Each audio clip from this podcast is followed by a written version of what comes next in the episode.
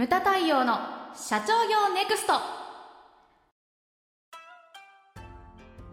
皆さんこんにちは。ムタ太陽の社長業ネクスト。番組ナビゲーターの奥脇彩です。太陽さんよろしくお願いします。はいよろしくお願いします。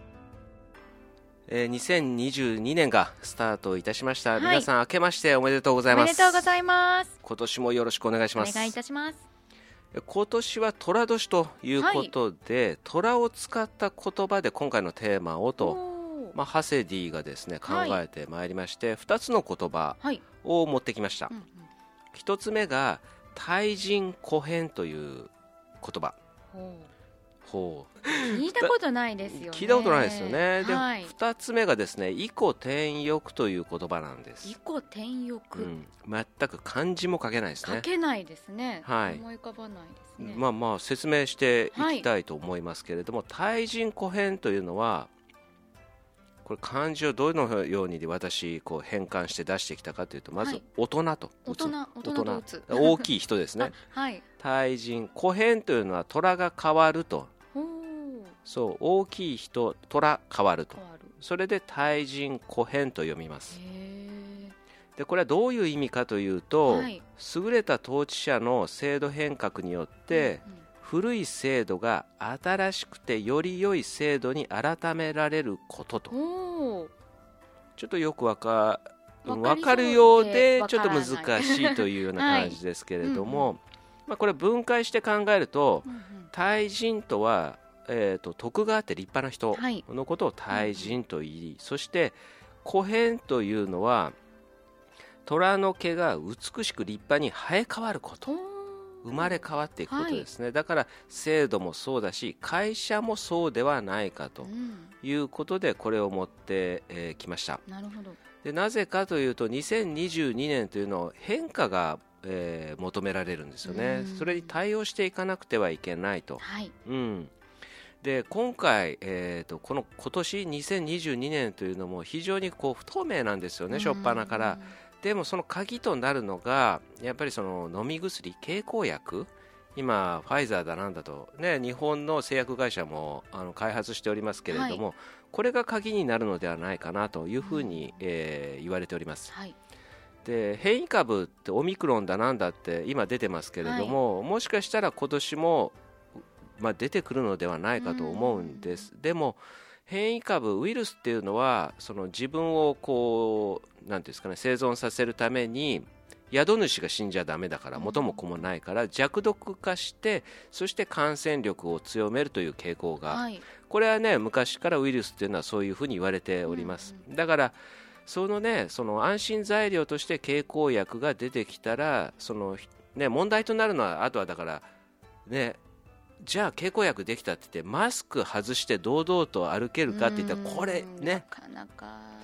なかなかねあのその精神の壁というのが問題になると思うんですよね、だからそれをどれだけ、ね、その崩せるか、はい、壁を崩せるかというのが鍵となってきます。だから一つの安心材料としてそういうのが出てくるのは非常にいいことかなと。うんうんであやちゃんもその、ね、外出てて思うと思うんですけれども、はい、人の人流というのは確実に増えつつあるじゃないですか。ね、うん、うん、だからあとはそういうのがあの出てくれば順調に消費というのは伸びてくるのかなというふうに思いますね、はい、だからそれがそのまあまああの一つのねキーとなるということです、うんうん、だから、はい、えーと、それに大事なのはそれにそのタイミングを間違えちゃいけないと。うん未来に向けて手を打っていただきたいなというのがこの対人古編ですね、はい、そして、えー、もう一つが異古転欲というものです、うん、これはため為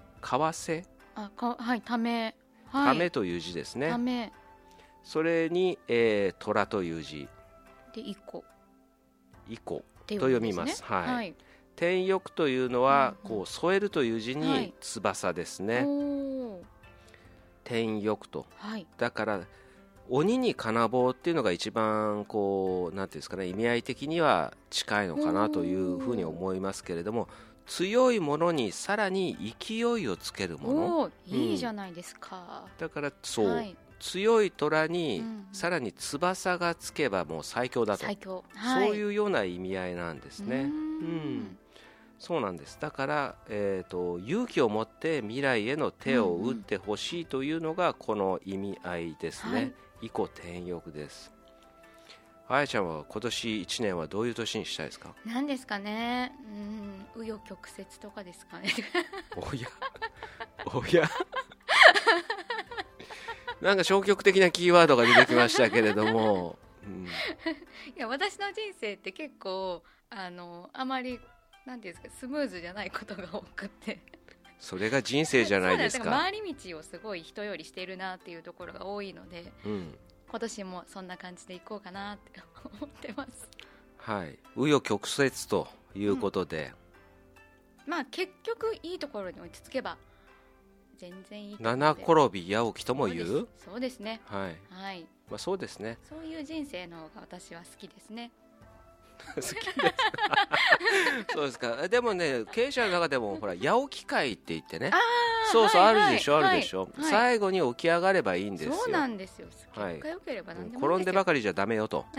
最後に起き上がればいいんです、うん、はい。それ大事なのは自分でということですよね。そうですね。でも時には人の力を借りつつ。うちのねあの下の男の子2人には、はい、泣いてても私ほっときますね。転んでもその自分で立ち上がりなさいっていうふうに言う。う、う。ん、女の子には？女の子には言わない。手を差し伸べる。これは区別区別です。はい、はい、そうですね。うんうん、そうまあまあ2022年ねあやちゃんが今言ったように、はい、こうね紆余曲折であったり七転び八起きであったり、うん、いろいろなものがあると思うんですよ。そうですね、でも、うん、その先には絶対ねその、まあ、コロナも終わりがないわけじゃないですから、はい、絶対こう未来に向かってこう勇気を持って手を打っていただきたいなと思いですね。今回虎を使った言葉というのを紹介させていただきました。うん、なんか今ですねあのハセディからちょっと飛び込みでもう一個紹介してくれと、はいこういうの多いんですよね彼ね。急にね。急にね。で出てきたのが、はい、えー、雲流風庫雲流風庫はい、はい、雲と竜と風と虎ですね。すごいですね、はい、これを分解すると雲は竜に従い、はい、そして、えー、風は虎に従うと、はい、これ似た者同士がこう寄せ合う、えー、という引き付け合うというのが意味合いらしいんですけれども、はい、まあ、これ会社に例えるとだから社長が打ち出したビジョンに対して、うん、そしてそれにこう集う人がこう集まってくるということで、うんうんはい、ですので2022年、まあ、不透明とは言われておりますけど、文化なんてね、言われてますけれども、でもその中でも明確なビジョンを出したものにやっぱり社員というのはついてくるというふうに思うんですよ。だからえーとまあ、計画発表会とかねやってる会社やってない会社、まあね、両極端になってますけれども、はいこう恐れずにねこういった方向性とかを示す1年としていただきたいなというふうに思いますね。うん、はい。えー、これからですねまた、えー、社長業ネクスト、はい、今年もぜひともよろしくお願い申し上げます。お願いいたします。無駄対応の社長業ネクストは全国の中小企業の経営実務をセミナー書籍映像や音声教材コンサルティングで支援する日本経営合理化協会がお送りしました。今回の内容はいかがでしたでしょうか？